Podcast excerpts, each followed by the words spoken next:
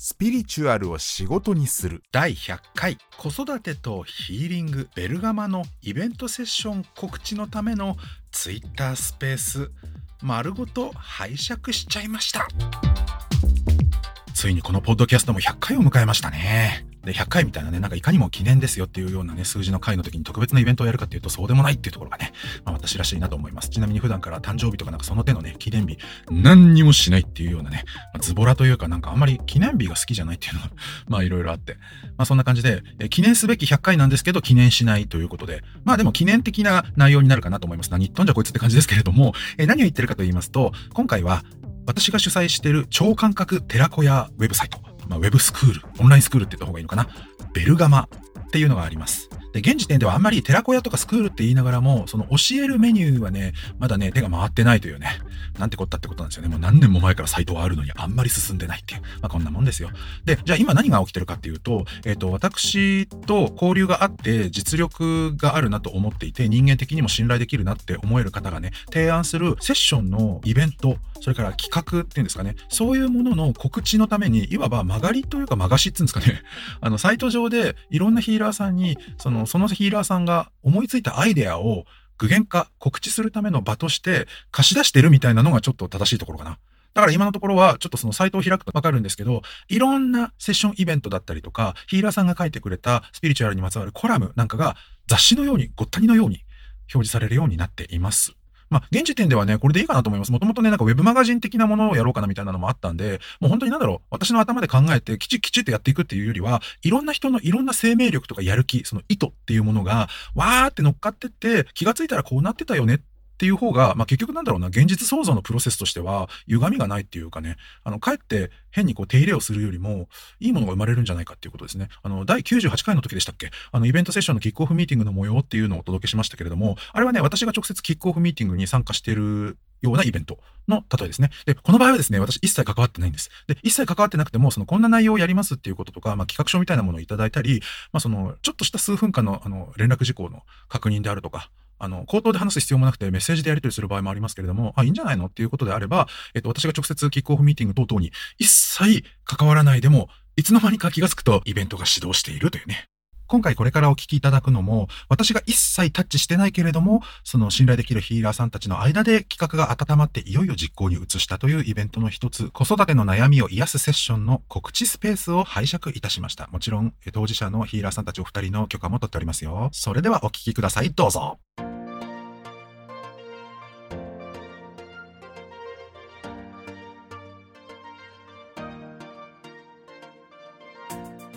じゃあスタートしていきましょう。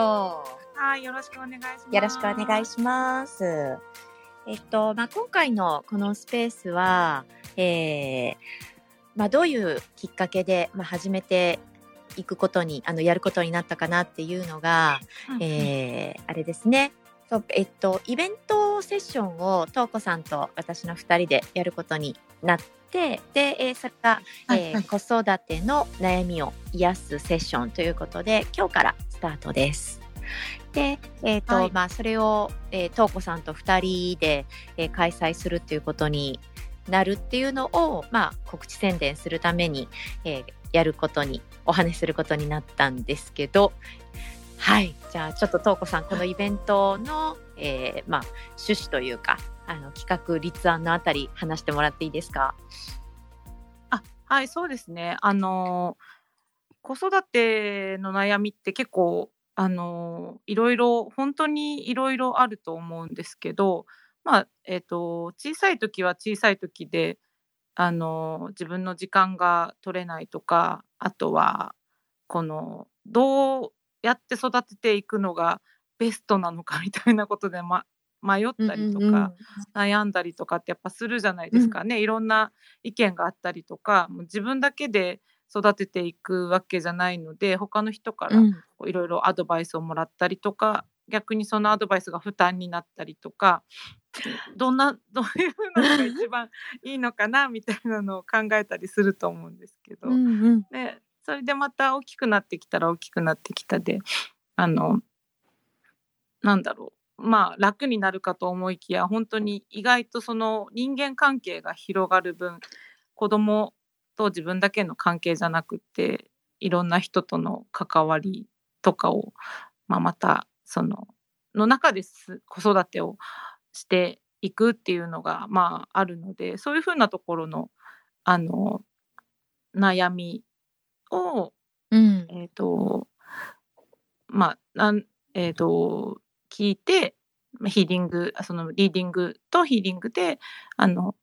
悩み自体をこう癒していくっていう風なのをこうやっていくっていう感じですかね。うんうんうん、あのそうそうでもあの今トウコさんがおっしゃったすごい悩みのなんていうのかな、うん、内容とかそう楽になると思いきやそうなんですよ、楽になるどころか逆に複雑化していくというかそう本当に赤ちゃんうちは子供がさんにんいてで、はいはいえっと、さんにんとも男の子なんですけど長男次男は本当に寝ない子で、うん、もう言ってましたね本当に辛くて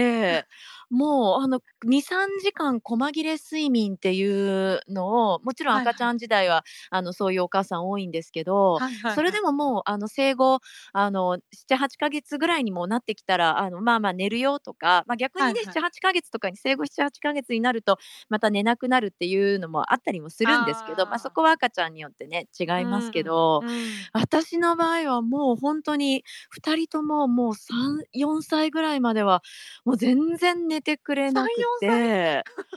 いやすごかったですで上の子がねあのじゃなんて言うんだろうあの大きくなったと思いきや今度は、はいはい、あのトイレトレーニングとかでもうおねしょとかいやもう本当にヨレヨレ状態っていう感じだったんです。そうですよね。だからこう肉体的にすごく辛くて、でやっぱりそれがでも本当に睡眠不足だから、はい、やっぱりものすごいこう健全な思考がねあの保てないっていうか、うん、ものすごいわかるそうでなんかあの他の赤ちゃんが、はいはい、すごいよく寝てくれるとか、はい、あの感触持ちじゃないとか聞いたら、はいはいはい、えなんかもう な, なんで私のところには寝ない赤ちゃんしか来ないんだろうってすごいですからねマリコ、そうそうそう、ね、自分を責める思考になってそ、えー、そうそうそう、はいはいだからそういうこう肉体的なねやっぱり辛さとかこう、うん、ちゃんとまともに寝られないとか、うんうんうん、もうそういうのはねやっぱ子供小さいとあるある割と多いのかなって私も含めてなんですけどね。でもそうですね。でも大きくなったら大きくなったでさっきトウコさんがおっしゃったこう他 の,、はい、あの学校だったりとかね関わりで悩みが変わってきますよね、うん、そうですよね。うんお友達との兼ね合いとか、うんまあ、やっぱりそのあとはこうえっと他とある意味その同年代と比べる機会がわかる増えるじゃないですか。保育園とかでお友達とちゃんと遊んでるのかなとか、うん、なんかあのうちは特にその、えっと、保育園卒園するまでずっと私と離れるとき泣いてたんですよ。あもうずっと、うんうんうんうん、いちねん生まで泣いてあの泣いてたんですけどだからなんか、うんうんえなんでなんでこうあのみんなはちゃんとこうねある程度の年っていうか年長さんぐらいになるとバイバイがもうママバイバイみたいな感じなのに、うん、大丈夫なのかなってなんか私あのこう子供をそんなに不安にさせてるのかなとか思う時もあったし、うん、やっぱりねそうなんか他の子の成長具合とあの比べたりとかすることも多くなってくるのでそうやりた全然その比べたいわけじゃないのにそうあの逆に比べずにこの子の良さを見てあげたいとか、はいはい、もしくはもうもっと言うと、うんうん、この子の良さを見るべきだみたいな、はいはい、その理想の子育てとか頭の中に逆にあったりするそうですよねそうですそうですそう私なんて特にその傾向が強かったからもうなんかあのなんていうのかな力抜いてそうそうよくあの自分があのノイローゼになりそうな時に言われたのがそうなんか子供はもう 死, 死なせなければいいんだよぐらいのそうだからねえねえあの誇りぐらいじゃ子供死なないだとかねうんそのあのお菓子ばっか食べてるとか、ちゃんとした栄養なんて食べなくてもちゃんと育つんだからって、はいはい、うん、ともう頭じゃ分かってるんだけどみたいなそうかもしれないけど、この一瞬が命取りになったらどうしようっていうのが、そう、割といつもあり、ある感じはしてますね。なんかだから、ね、そうは言ってもこうここで今ご飯を食べないのが癖になったらどうしようとか、うんうん、なんか後のことも考えたりとかすると、うん、やっぱそのい言われてるところを、まあ、そのまま素直にじゃあそうしてみようかなっていう風なところにはなりにくかったりとかそうですよね。そうそうで、まあ、あのせっかくそのタイトルがその育児と子育てとヒーリングっていう、うんうん、あのテーマで話をするので、そこのちょっとじゃあ、はい、い今そこまでね、ここまでの話だったらもうあるある話だけをこう羅列した感じになっちゃうので、はいはい、じゃあそこにじゃあ私たちがあのスピリチュアルヒーラーとしてこうどう切り込んでいったのかっていうところなんですけど、うん、あのそう私と瞳子さんが、まあ、メインとなって去年の夏にですね、えっと、そのまずは子育てをテーマにして、はい、ヒーリングを、まあ、最初グループワークとしてやっていきましょうっていう会を立ち上げたんですよね。で他のメンバーさんもいらしてくださったんだけど、うん、ちょっといろいろ都合が合わなくなったりっていうこともあって、うん、最終的にずっと続けてたのが私と瞳子さんのそうですそうですペアワークになったっていうなったんですよね、うん、そうでそれをだいたい毎週からえ いち,に 週間にいっかいのペースでその夏から結局ほぼいちねんずっと続けてきたんですよね。そうですね、うん、うんうん、であの逆にそのテーマをもう子育てっていうところからはぶらさないっていう風に逆にこう決めたのがすごい逆に良かったのかなっていう感じがするんですよね。まあそれはたまたまかもしれないけど、瞳子さんと私が子育てについて悩みすぎてたっていう本当本当にそうですで他のお子さんがいらっしゃるあのヒーラーさんって他にもあの割と多くいらっしゃるのに、はいはい、あの人によっては子育てで悩んだことなんてほとんどないとか一度もないっておっしゃる方もいて、あ、まあそうですねマジかって思って悩んだことないみたいな感じでしたね。確かに聞いた時にはそうそう。でもあの、まあ、それはあのその人にはそうなんだなっていうだけの話で、うんうんうんうん、私と瞳子さんにとってはこう人生の中での、あの育児子育てがすごい大きなテーマだったっていうことなんですけど。そうですね。いやでも本当ですよ。なんか多分前にもマリコさんと話したことあると思うんですけど、もう次私があのこうやってもらう時にはこれをもう言わずにはいられないみたいな、待ち遠しいみたいな時も何回もありましたから、ね、あるありましたそうだからいっしゅうかんごにしゅうかんごの次のワークをする時に、はい、うんうん、もうこのテーマで絶対こう解決したいみたいな、そうそうそうそうですそうですそうですやっぱそれぐらいあの正直苦しんでたっていうのがありましたよね。うーん、うーん、そうですね。まあ、例えばあの今話せる範囲であのちょっとせっかく聞いてくださってる方いるので、まあ、どのあたりだったかとか、はいはい、どうですか、話せますか瞳子さん。あ、はいはいはい、なんかやっぱりその子供に対してあのこう怒鳴ってしまうっていう時が、まあ、あったりしたんですけど、なんかその怒鳴る、なんでどんな自分は怒鳴りたいわけではない怒鳴りたいわけじゃないそうそう思ってるんですけど、なんか突然こうなんていうのかな、なんかこう今のこのこの子のその息子のね本人のやったこと以上のなんかこう過去の記憶とかなんかこうトリガーされるようなものがガンってあって、うんうんうん、うわーって感情がこう上がってきて、なんかそのこうえっと丁寧に話をせずにこっちの感情を一方的にぶつけてしまうってことがあって、うんうん、それをなんかやめたいと思ってるのになんでできないんだろうって、こんなことしてもなんていうかやっぱりこうね、私だってあのこう支援子どもの支援に入ってるので、子どもの支援職の端くれとして、うん、そんなことしたって意味ないって分かってるんですよ。そんなことしたって意味ないって分かってるのにやってしまうっていうところで、うん、やっぱりこのこれをどうにかするにはどうしたらいいんだろうっていうところ結構悩みましたね、うんうん、めちゃくちゃ分かります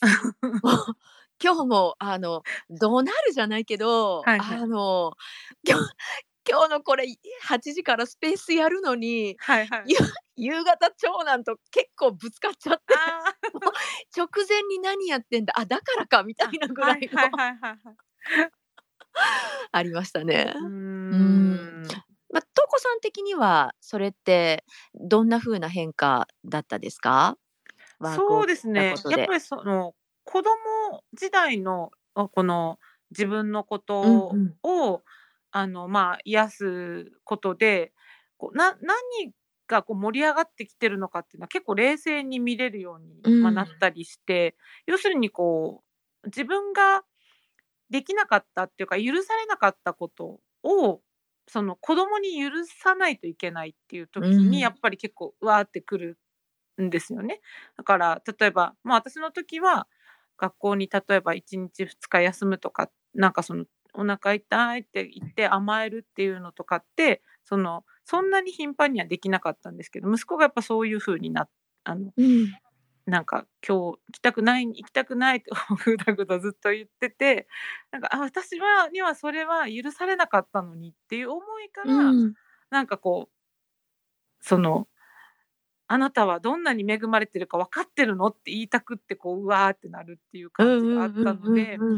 そこをこうヒーリングでマリコさんと話をしてあの、えーと、こう解消したり解決したりあの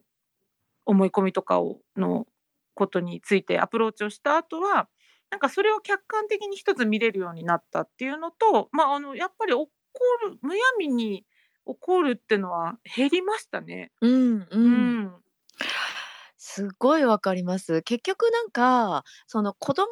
に対して怒っちゃうって、はい、あのもうそれは別にヒーリングじゃなくて当たり前のことかもしれないけど、親が子供に対して甘えてるんだよねっていうことは結構すごい思ってて、要はどういうことかっていうと、あのなんて言ったらいいのかな、こう。うんおややっぱ子供が本当に親とこう、はい、やっぱり特に子供が小さければ小さいほど対等じゃないからこそ、はいはいはいはい、こうすごい、うん、あなたのためを思ってみたいな感じで、うん、上からねやっぱり言えちゃったりするし、はいはい、でそうするとでも本当にあのさっきのトウコさんが自分が子供の頃それが許されなかったっていうことだったり、はい、なんか自分の中でこう解消されてない思いがトリガーされて出てきちゃってるだけなんだけど、うんうんはいはいはい、それをなんかあなたのためを思って的なそうそうそうそう、そういう偽のそのそう言い訳というか、うん、あの仮面というかでなんかこうやってるっていうそう本当にだからなんか、うん、あの自分の中でもやっぱ未解決な思いがすごい親子関係の中で出てくるっていうのは、うんうん、すごいそれだけ子供に甘えてるんだよなっていうことだから、はい、子供が無条件にママ好きって言ってくれることを、うん、いわばこうセーフティーネットにしてというか、はいはいはい、それを土壌土台にしてやってるんだよなっていうことを、うん、すごいこれ今話しながら結構私痛いんですけど、はいはい、そう夕方ねぶつかったりしちゃったからまた前のことなんですけどね。そう確かにそうですね、まあ、あとそのそう今聞いててマリコさんの話聞いてて思ったのはその無条件にこう愛してくれてるっていうところをちょっと自分は試してるところもあるのかもしれないってはやっぱ思う時はあるんですよね、うんうん、だからこうこんなに、まあ、ある意味ではその、まあ、罵倒はしないけどそのひどい言葉で、うん、強く出てもママのこと本当に好きなのみたいななんかそういうところも、まあ、あるかなっていうのはありますね。あー、うん、なるほど。確認しちゃうって感じ？そうそうですそうですそうですそうです。なるほど。まあ、なんかすごいあのそれって子どものタイプにもよったりするのかなって思ったりしますよね。なんか、うんうんあのすごいなんていうのかな、表現、別にそれはあの愛情表現豊かかどうかっていうこととはちょっとまた違う、はいまあ、あの子親子とのこう相性だったりとか、うんうん、なんかこう伝わってくるものだったりとか、はいはいうん、ありますね。ありますね。うん、そう私自身はやっぱりあのさ、あの東子さんとの いちねんかんのこのワークを通して、うんうん、すごいいろんなことが変わったなと思ったのが、はいはい、本当にね自分のことを好きになれた感じっていうのがねあるんですよね。で多分それって本当に私の子供時代のいろんなこう痛みとか傷を本当に癒していただいたっていうことだったりとか、はい、あとなんだろうな、なんかすごいあのけけなげだったな自分みたいなのもそうなんだけど、はいはいはい、なんかあ本当にんなんだろう天真爛漫だったんだなっていうような、うんうんうん、自分のこう気づいてなかったあのどっちかというとすごい自分がこう自分のな過去の記憶では、はい、ものすごい我慢をしてたとか、うんうんうん、あのそういう割と健在意識ではそういうふうに思ってたんですけど、はい、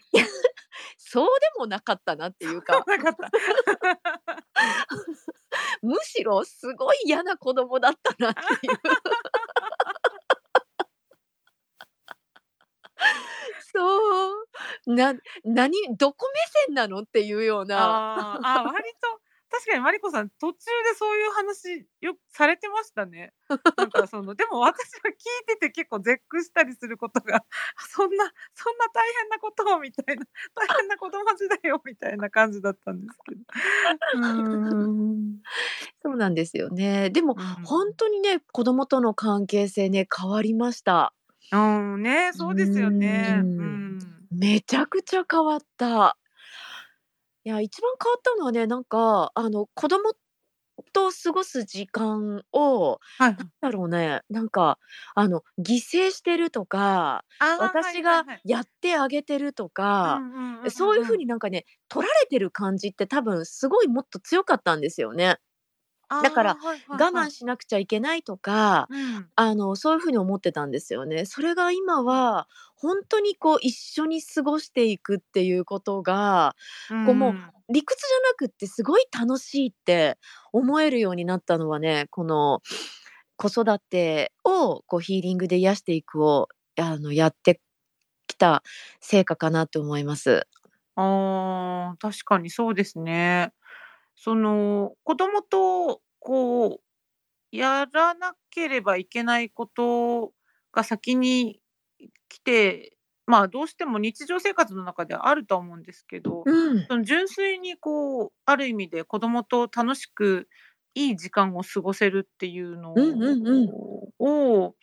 結構大きくなってくると何でもできちゃうように見えるから忘れがちではあるんですけど、うん、こっちがやなんでやってあげなきゃいけないのみたいなのとかできるでしょみたいななったりしてたんですけど、うんうん、やっぱりなんかこうそういう風なのが薄れていくにつれて楽しい時間を逆にとって十分楽しめる時間っていうのは増えたなって私も思いますね。うん、あとねごめんなさいあのあ全然全然あとねこれ変な言い方に聞こえるかもしれないんだけど、はい、あのなんだろうな切ない思いをねすることがね、はいすごいなくなったんです。だからどういうことかっていうとほうほうあの時ああしてあげればよかったとか、はいはいはい、あの後悔したりとか、うんうん、なんか今この瞬間のことをあ例えばじゃあ、うん、えー、っと何年か前のもっと子供が小さかった時の、はいはい、あの写真とか動画を見たら、うん、すごい切なくなって泣けちゃうみたいなのが昔もっとあったんです私。おそれはなんかあれですかもっともっと何かできたはずなのにみたいなのがそうそうそうそうそういう後悔が多分減ったせいで、はいうんうん、あの切ない思いをすることが本当にあの減ってきてあのあの時はあの時で可愛かったし、今は今でめっちゃ可愛いっていう、うんうん、なんか今を生きるがね本当にできるようになったんですよね。あー、確かにそうですね。私もそれはありましたね。あのこう多分やってもらったやつの中で出てきてたと思うんですけど、私いっさいさんかげつぐらいから息子があのもう復職というかね仕事に復帰したんですけど、うん、なかなかハードな職場で夜ねくじぐらいに帰ってたんですよ、ね、はちじはん出勤ですよ、うんうん、はちじはん出勤でもうなんかそのにねんかん言語聴覚士としての仕事から離れてたっていうところと、なんか結構厳しい会社だ職場だったのでみんなレベルが高くて、うん、だからなんか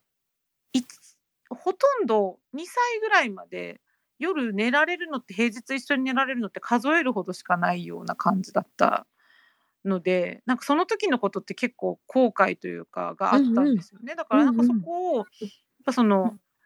なんでその家にいさせてあげたいとか一緒にいたいかみたいな話になった時に出てきてたと思うんですけど、うんうん、だからなんか、ま、あの結構引っかかってた部分をあの、まあ、私の場合は自覚してそこに癒しを送ったことでなんか、まあ、そのもちろんやってあげたいなっていう気持ちが消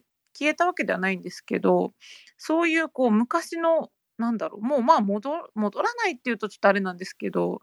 あの時のことをそういう風にして後悔するよりも今の子供との関係を、まあ、もっと充実させようみたいな感じのいい方向に行ったなっていうのはやっぱありますね。うん、うん、すごいわかりますね。あとねなんかあのほん本当当たり前のことなんだけど、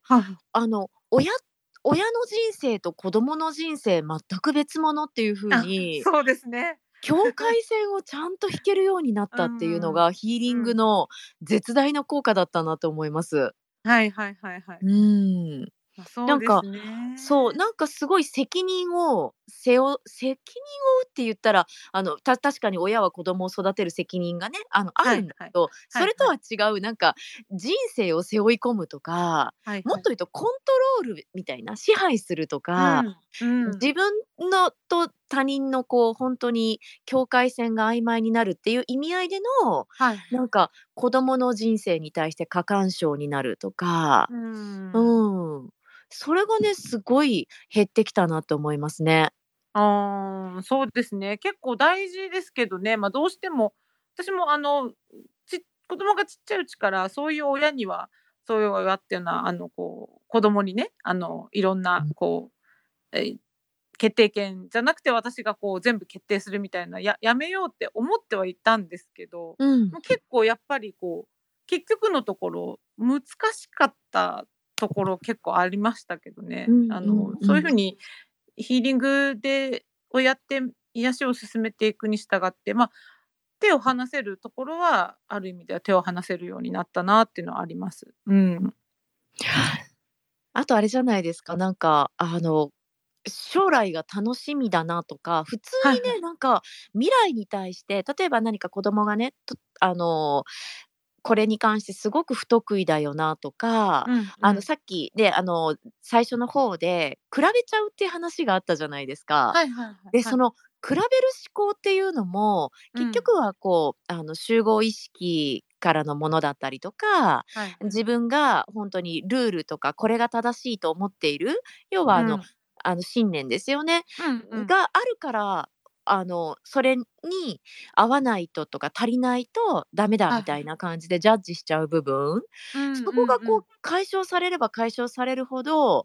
今リアルに自分の目の前の子供がどういう状態かっていうのをこう見れるようになって、はいはい、普通にいろいろ楽しみだなっていう本当に単純にいいところにすごいね目が行くようになったっていうのはありますね。うーん、まあ、確かにそうですね。なんかそのこうやっぱ集合意識とかその枠組みにとらわれないっていいんだって思いつつもやっぱり気にかかってたところを少しずつその取っ払っていく過程の中であの子供のなんかやっぱ未来を限定的に見すぎないようんうにんうん。なっていくっていうのはあるかなとは思うんですけど、うんうん。うんまあ、そこに関しては私今まだ葛藤してるって感じだから 全部全部が全部ドーンとっていう感じではないんですけど、なるほどなるほど。うんうん、確ちょかっにとなんずかちょつっとね。歯切れはいのはい悪さは感じましたけど もし聞いてもよかったら、どの辺まだ解決というか、まだあこれ癒せるかなってポイント聞いてもいいですか？そうですね。やっぱりこうあの学校にやっぱあんま行きたがらないのうで、んう息ん。子がなんかそこのまあなんていうか選択肢が現状じゃあね不登校の子供は多いわけですけれどうも、ん。えっと私が取れる手立てが、まあ、今限定的にしか、まあ、今はない。例えばその金銭的にフリースクールに入れるとか、そのまあお女で一人である意味で育ててるのでは私い。が手が足りないとか う ん。なんかそういうふうなところを考えると、現実問題あの選択肢として学校に行くっていうのがまあ最適解にまあなってしまうっていううとこんろで、うんうん。でもまあ個人的には息子の意向とかその体体質とか、なんかそういうふうなのを考慮してあげたいって思う一方で、でもじゃあ学校に行けなかったら他に何があるのかわうかんんうないっん。ていうところとうか、んうん。なんかそういうふうなその後どういうふうなモデルケースがモデルケースはねあの不登校の人たちいっぱいいるとは思う、いいモデルケースってあるとは思うんですけど、はい。自分の子供がじゃあそうなれるかそういうふうになっていくかっていうとうーんみたいな、まあそもそもね、なんかうそん、の全然違う個人じゃないですかやっぱね、モり。デルうケーんスはうん一つのね、サンプルでしかなくて うんうん 合うそうかそうどうそうかもそうね、また、はいはいはいうん、なん違いでますすしね。ね。ううんんうん。だからそういうふうなところでなんかこうベストまあう落ち着くのがベストなのかっていうところもまそうたそうそう。ねあのあれだとは思うんですけど、何こがベストかっていううとんころが、うなんんかうん、自分の頭で考えてる中にベストがあるかって、そうじゃないよなっていうそうとなこんですよろ、ね。そうそうそうそうそう。うんそこがなんか実はヒーリングがあのお役に立つ部分なんじゃないかなって感じするんですよね。そうなんですよね。そうそうそう。うなんん、か世間一般で言われる、まあ例えばね、世間一般だっていろんな意見はありますけど、やっぱ学校に行った方がいいっていう形なのか、いや、もう子供の意見を尊重して行かせないなら行かせないでいいじゃないかっていう意見ってとかね、いろいろあるとは思うんですけうど、ん、その親子、その親子にとってのベストっていうものっそう。て、結構そのグラデーションにすごい分かれてて、それそうがなんそう。か本うん、人とそのじご自分の子供とかにとってやっぱりこういいのは何なのかで、まあどうしてそういうふうになってるのかっていうところをあの解き明かしていくことで、一番ベストな関係性とかあり方っていうのを見出していくのがヒーリング、今その今回ねあのイベントセッションでやっていけるところなのかなっていうふうそうなとなんこでろすよ思ってまね。す。はい。そうそう。で、さっき本当にあのグラデーションとおっしゃってたけど、その既存のグラデーションの中に答えがないこともそうきなっんですとよあね。るからそね。うなんですよね。それそう見たそうことそも聞いたこともないっていう。ううん。か、未知はない。る何かがベストうってん。いう場合は、はもうい。それ頭で考えてうんぬんっていうよりも、うん。もうそれを作っていくっていうことを、はいもはうい。手探りだろうがなんだろうが、もうやってやっていきながらベストを作っていくみたいなね。 うんうん。そうですね。そうですね。今あるベストじゃないかもしれないってことですね。今あそう、る選択肢の中にベストがあるわけではあるなかっ程度似たものはあるかもした。れうないんですけうんどうね。ん。うんうん。だからそこが、いやもういきなりちょっとスピリチュアルヒーリングに、あの、いきなりこう、ちょっとギアを向けてですけはいど、はい。その私たちが使っている技法の、そのマイティピリフィアだったり、もしうくんはうマん。ルチプルアバンダンスだったり、はいはい。えーそういったまあ技法を使ってこう見ていくときに、うん。その、やっぱり例えば私がこうトーコさんを癒していくときに、そのはいマイテはィい。ピリフィアを使って、じゃうあん。このトーコさんが、えー癒された状態ってどんな状態、はいはい、そしてその状態の中であのお子さんとどういうふうに過ごしているかっていうのをこう、うんうん、あの見させてもらった時に、うんうん、あのそれは今現状まだそうじゃないからこういう状態に見えてるっていうのをこうエネルギーとしてこういう感じですよって伝えた時に、うん、トウコさんの中であのえ そ, それって具体的にどういうことなんだろうっていうのがありますよね。それってじゃあ、うん、その状態では息子は学校行ってるのとか週に何日行ってるのだったりとか、私は仕事はどんな風にあのしてるのとか、はいはい、で例えばね、えーと、どんな仕事をされてるかについてあの確か動画配信だったりとか、うんうん、あの今現状であるものとしてはなんか動画 YouTuber 的な動画配信的な過ごし方をねされてる感じでは見えるけど、でもそれってじゃあ YouTube をやることなのかって言ったら、いや、うん、そうじゃない可能性もあるみたいなね、はいはいはいはい、とにかく発信してるみたいな感じそうそうそうそうただそういうなんかビジョンをこうヒーラー側、うん一つこうあのエネルギーとしてそれを見せるというかお伝えすることによって、はいはい、なんか今までトウコさんの中に全くなかった少なくとも潜在意識の中では浮かんでなかった発想が、うん、そこでこう開かれていくっていうか、はいはいうん、そこでこうなんかあの水面にこう石を投げたらそこからこう波紋がファーッと広がるように、うん、何かの変化が生まれてくるっていうのはあるのかなって思いました。そうですね、やっぱりなんかそのこう自分の頭で考えたわけじゃないことを、うんえっと、エネルギーワークマイティービリーフェアで、まあ、私は結構マイティービリーフェアをよく使ってやってることが多いので同じくですそうですよね、うんうん、ふたりともそんな感じだったと思うんですけど、なんかこうわ見てる私もこの形っていうのをイメージしたことがないっていうものが見えたりとかはやっぱりするんですよね、うんうんうんうん、その頭の中では当然そのこうえっとあのね普通に生きてるいろんな外界からのものとかでこんな感じっていうのがいいのかなって頭の中で思い描いてるものってあると思うんですけど、それではなくってやっぱりそのこうエネルギー的にベストな状態っていうものをこうマイティピリフェアで見ていくっていうところが見ていってそのお相手に伝えたとき、まあ、今回の場合マリコさんに伝えたときにあそんなことあなるほどみたいなのとか、うん、あそういうふうになのがあるんだねみたいなのとかってこう、ねうんうんうん、出てきたりとかして、そこがこうエネルギーワークの面白いところだなっていうふうにやっぱ思ったりするんですよね。あの自分の頭でないところにあるもので、うんよくなんだろうな例えばじゃあ学校教育についてあの、はい、昭和の時代からね変わってないって、はいはいはい、割とこう、ね、あのトウコさんも私も昭当然昭和生まれだからそうですよ、昭和生まれですよ、そう、うん、あの昭和時代のを引きずったいまだにこうプリントが大量に渡されているとか、はい、本当ですねピーティーエー のあり方だとか、はいはい、そう批判しようと思えばいくらでも出てくるんだけど、うん、逆にあのそうじゃないあの学校教育の中のすごいいい部分っていうのも、うん、なんか逆に気づかせてもらえた部分ってね私あったなって感じするんですよね。ほうほうほうほうほう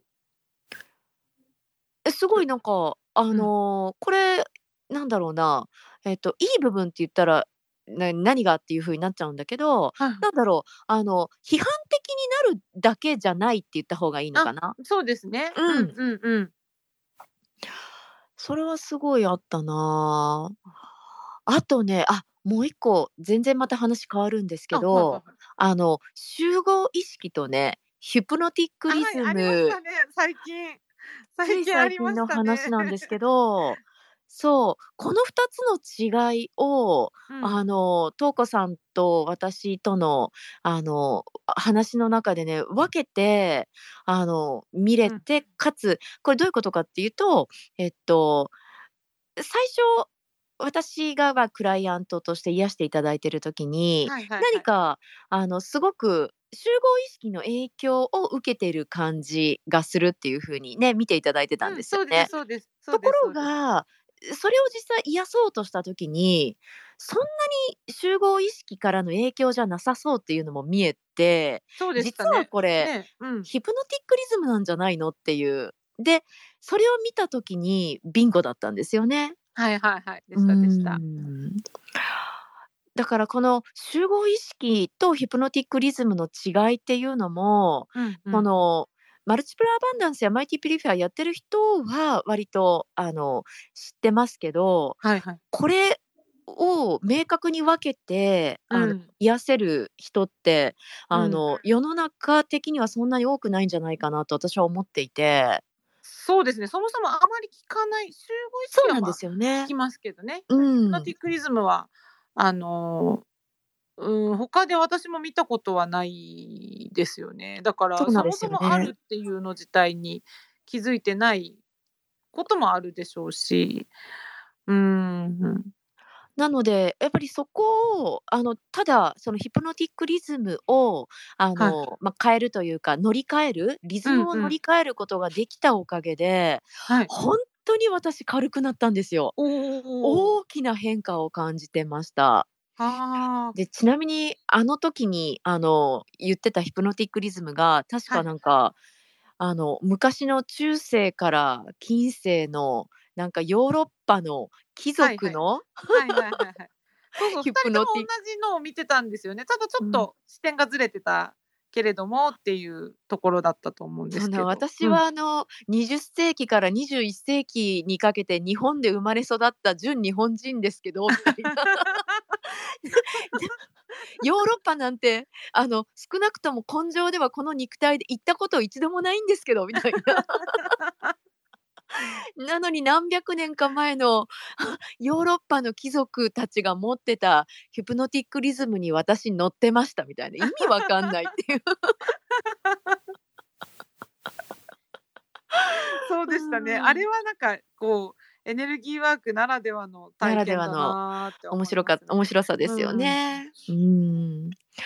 まあ、なんか実際にでもこれから先あのイベントセッションで、はいまあ、今日からスタートする、うん、あの子育てと育児について の, あの癒していくセッションでも、はい、あの本当にどういうところを見ていくかって、もちろんあのクライアントさんが、まあ、何を信じてらっしゃるかとか、うんうん、あの何に影響を受けてるかっていうところは見ていくんですけど、でその見ていく範囲っていうのも、はい本当にその根性のことだけじゃなくって、うん、さっきの私の例じゃないですけど、もうどこからもらったかわからないような影響も解除しながらっていうところにね、なっていきますよね。うんうんうんうんうんうん。だから本当になんか子育て以外のところにもすごい無限に波及していくところなんじゃないかなと思いますよね。そうですね。結局そのまあ悩んでる子どものことについてではあるけれども、自分、まあ、マリコさんと私でやってたのはお互いのその本人自体を、クライアント自体をまあ癒すっていうところじゃないですか。その自分のこの子どもに勝手にね関わるっていうわけではなくって、 そう、そこはすごい大事なところですよね、うんうんうん、だからなんかクライアントさんのあじゃあちょっとお子さん何考えてるか見てきますねみたいな、そんな本人の許可もらってないのに覗き見しに行くとか、うんうん、それはしないんですよね、はいはい、そうですそうです、うんまあ、なんかこうどんな風に思ってるのかなっていうのを感じ取るぐらいはねやりますけど、うんうん、なんかそのこうその子供に対して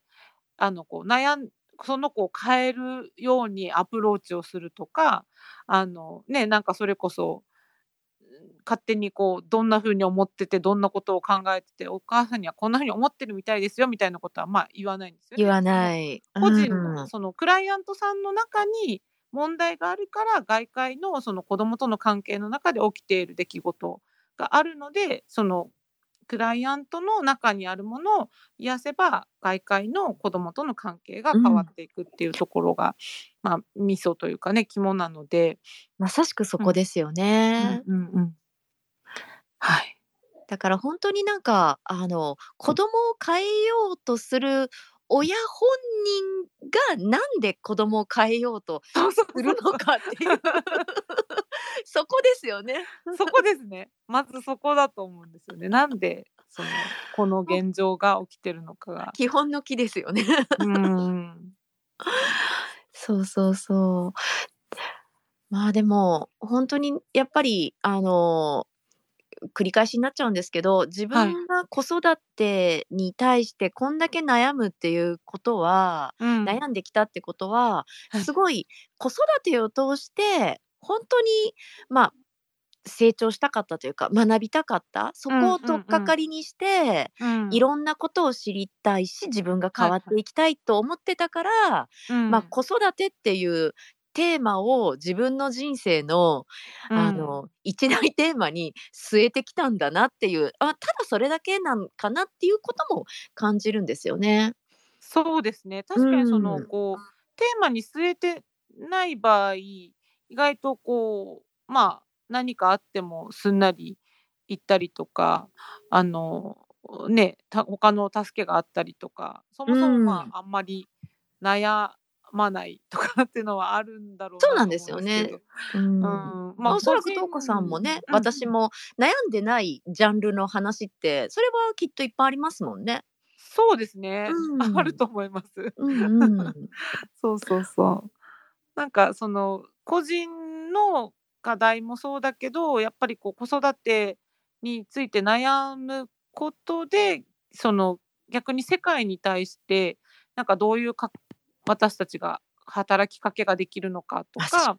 そう関わり、ね、変化をやっぱりこう一つちっちゃい変化かもしれないけど、そこから起こってくるその変化の波を、まあ、起こすきっかけになることもあるだろうなっていうのは思いますよね。本当に思いますね。うーん、うん、でなんか自分と本当にあの子供との関係が変わることで、はい、本当にホログラフィックに宇宙の全体の中でのさまざまなところがこう変わっていく、実際に変わっていってるっていうのが感じられるので、まあ、取り組みがあるし、これからもずっと続けていくんだろう、このテーマは取り組み続けるんだろうなと思いますね。そうですね、まあ、子供、子供が、まあ、子供自分の子供でいる以上あのまあねあの大きくなったら大きくなったでまたあるとは思うんですよね。その当然その時々で、今あの、ね、うちの息子はもうすぐ思春期に差し掛かろうとする年代ですけど、うん、マリコさんのところはですね、年齢差がねあのそれなりにありもするし、どんどん今からまた社会に出ていくことにでそのところもずっと取り組む部分は、まあ、あるんだろうなとは思いますよね。でもそれがなんかそのこう負担に感じるっていうところでは、まあ、なくて、どういうふうなところが出てくるのかなとか、これがこう自分のその何の解消につながるのかなっていうところはある意味でこう、まあ、変な言い方ですけど楽しみにもできるっていうところはあるのかなって思います、うん、いや今結構私ハートがズキュンときてるのが、ハートがズキュン、うん、今おっしゃった楽しみになったっていうのが、はいはい、私も完全同意なんですけど、うんうん、このいちねんかんで得られたものの一番大きいものはそれじゃないかなって思います、はい、そうですね、いやー、ね、そうそう、別にあのマゾなわけじゃなくてなんかも問題が問題っていうか、なんかお困った何かが現れたぞって思っても、はいはい、なんか深刻にならないというか、ああそうですね、八方塞がり感は多分、あそうそうそう、あまさしくその言葉、持たないだろうなって思います、うんうん、本当そうなんですよね。うん、あと同時にね、やっぱりあのなんていうのかな、取り組むべき課題をちゃんと子供が持ち帰ってくれるっていうそうそう、あの逃げきれない、前ね話しましたよね、自分の子供のことだから、あの避けたりとかあの投げ出したりとか、一人暮らしのわけじゃない、そうそうそうそう、パー、まあ最悪例えばパートナーとか仕事の人だと転職するとか、まあね、最悪別れるとかね、おそうそう、お互いだね、大人同士だったら別れるとかできますけども、自分の子供のことってこの、まあ、逃げる人もいるのかもしれないし、まあ、究極的には、まあ、ないわけじゃないと思うんですけど、うん、とはいえ毎日のそのある意味その生活の中に密着してずっとあるので、そうですよね。そもそもその課題から逃げる意味がないっていう。そう毎日毎日見せてくれますもんね。ガチンコすぎますよね。そうそうそう、ね、多分でも本当にその八方塞がり感があったんだと思います、うん、いつまで続くんだろうこれみたいな感じとか、はいはいはい、だから早く大人になってくれとか、はいはいうんうん、もう早くこの時代が過ぎないかなっていうふうに思って、うん、そうやって過ごしたら今度は後悔になって、はいはい、もっとあの、あの時にああしてあげればよかったっていうあの切ない思いみたいなあの時代はもう二度と帰ってこないみたいなそうですね、ちょっとそうそうそう一人なんか勝手に浸ってるみたいなくだらない時間をそうそうくだらないって言っちゃったけど本当にくだらなかったなってやっぱりこう過去のねあの、まあ、もちろん反省をして行動を変えるっていうのは大事だと思いますけどもう赤ちゃん時代には戻れないし、うんあのね、やっぱりそのこういわゆる にさんさいのなんか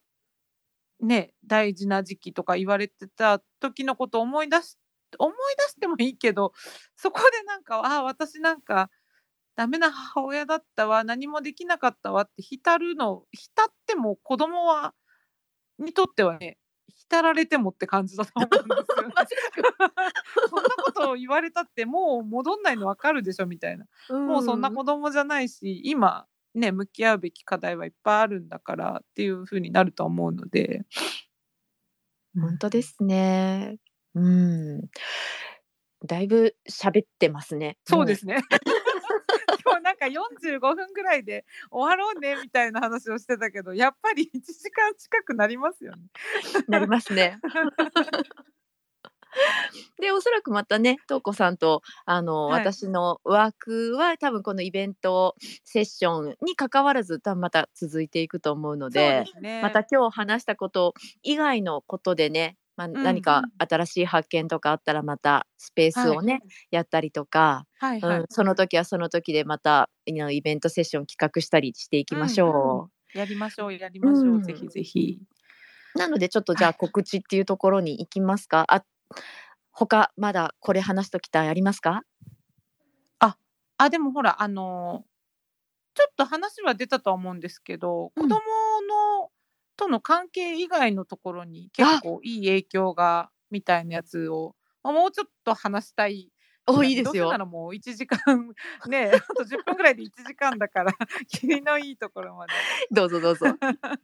そうですねあのまあ、私は言語聴覚士として、えっと、児童の発達支援のところに、ね、あの行って仕事で行ってるんですけど、うん、その子供自分の子供以外のところに関してもそれまでやっぱりこうこうでやっぱこうじゃなくちゃいけないっていう固い枠組みのその目線というかそういうふうなところに縛られてたりとか逆にやっぱりそのトリガーされるその子どもたちにトリガーされて、うん、まああのね仕事なんであの自分の子どもに叱るみたいには叱らなかったんですけどこうトリガーされることが多くて消耗するっていうところがまあまああったんですよね、うんうん、なんかそういうふうなところが結構この落ち着いてきたことでその支援をしていく風ににするにはどうしたらいいんだろうっていう子どもをそのある意味この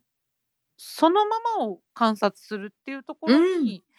えっと結構いい風に働いたなっていう風なところはありましたね、うんうんうんうん、やっぱこうねあの自分の子どもじゃないけど子どもを相手にしてるっていうところでそこのそのトリガーが減ったことで疲れ度合いとかは変わったと思います、ね、あうん結構本当に直結してますねそうですねそうそうそうそうそうということはすごいやっぱり東子さんはその、はい、お子さんとのこう関係性っていうのと、うん、そしてその仕事を通して関わっていくお子さんとの関係って、うん、すごいこうなんていうか類似性が高いというか、はいはいはい、割とやっぱり形としてかなり共通点が多いっていうことなんですかねそうですねなんかそのアス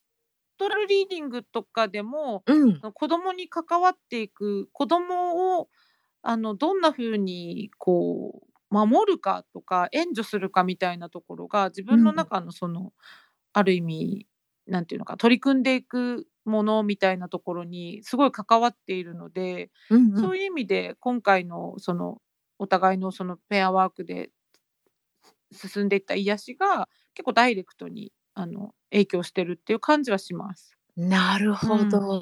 ほほほいいですね。じゃあ私も話すと、はいはいはい、ちょっとなんかねあの私個人が変わったっていうよりはホログラフィックにいろんなものがガラッと変わったせいなんだと思うんですけど、はい、あの自分の実家のですねだから私と私の親とか、はいはい、あと私と弟とか、はい、弟と親要は自分の生まれ育った実家のなんていうの家族関係がすごいいい感じで変わったっていうのがめっちゃ大きいですね。おいいですね。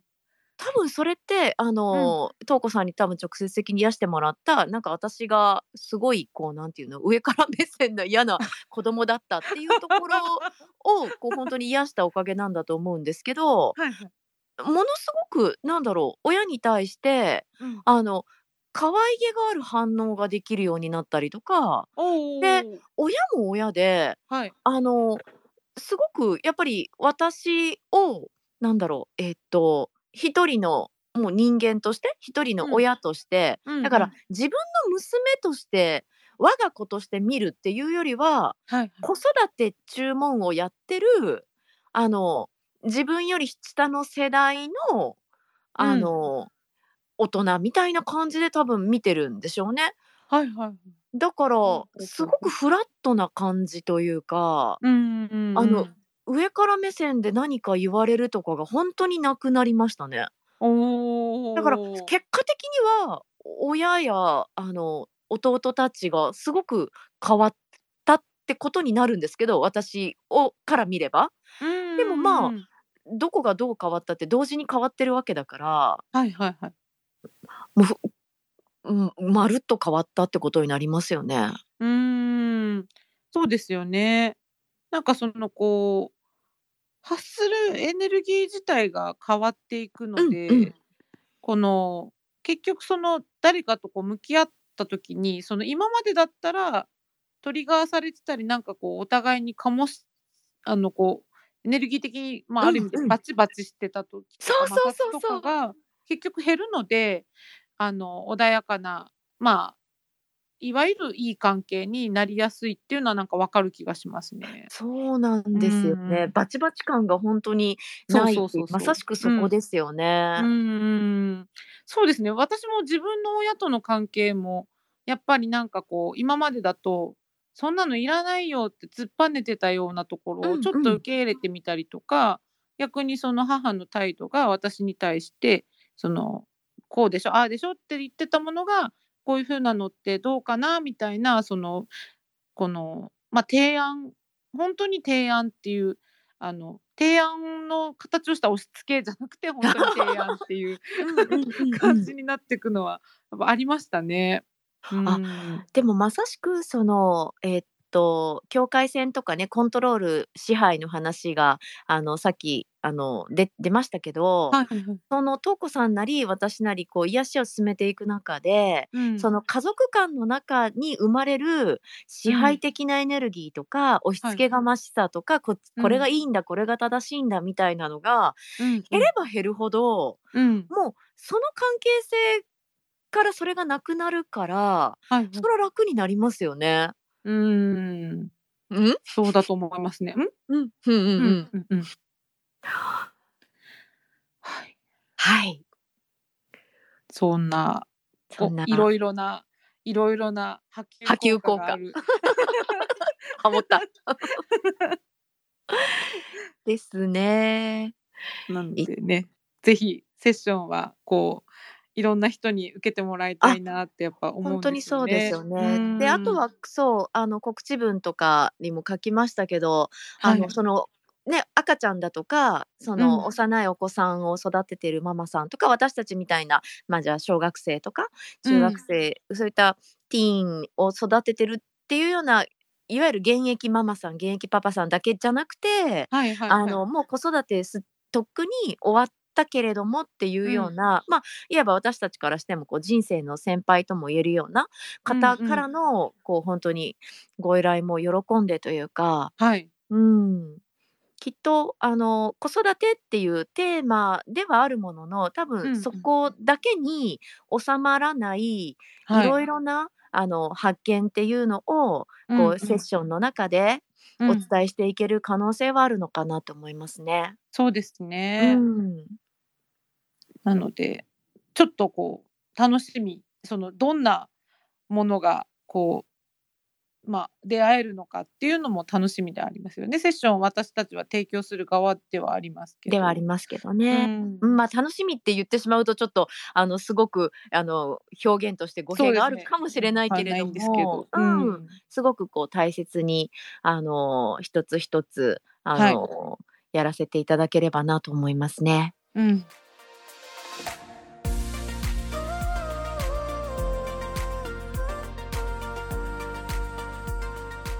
っていうところで、じゃあちょうどいちじかんぐらいですね。ですね。はい。はい、聞いてくださった皆様、はい、ありがとうございました。リスナーの皆様、はい、ありがとうございます。ありがとうございました。では、えーと、ベルガマというサイトにて、えー、告知、えー、本日アップしております。今日から受付開始です、うん、よろしくお願いします。はい、よろしくお願いします。では今日これにてスペース終了です。はい、はい、ありがとうございました。ありがとうございました。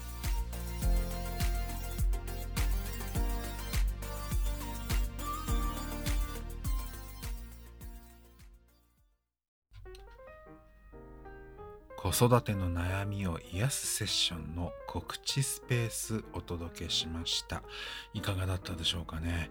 お子さんがいらっしゃる方はもう本当に首ぶんぶん縦振りみたいなことが多かったんじゃないかなと思います。特にね、やっぱりあの聞く人への配慮っていうのがあの田中真理子さんと東子さんがやっぱりすごく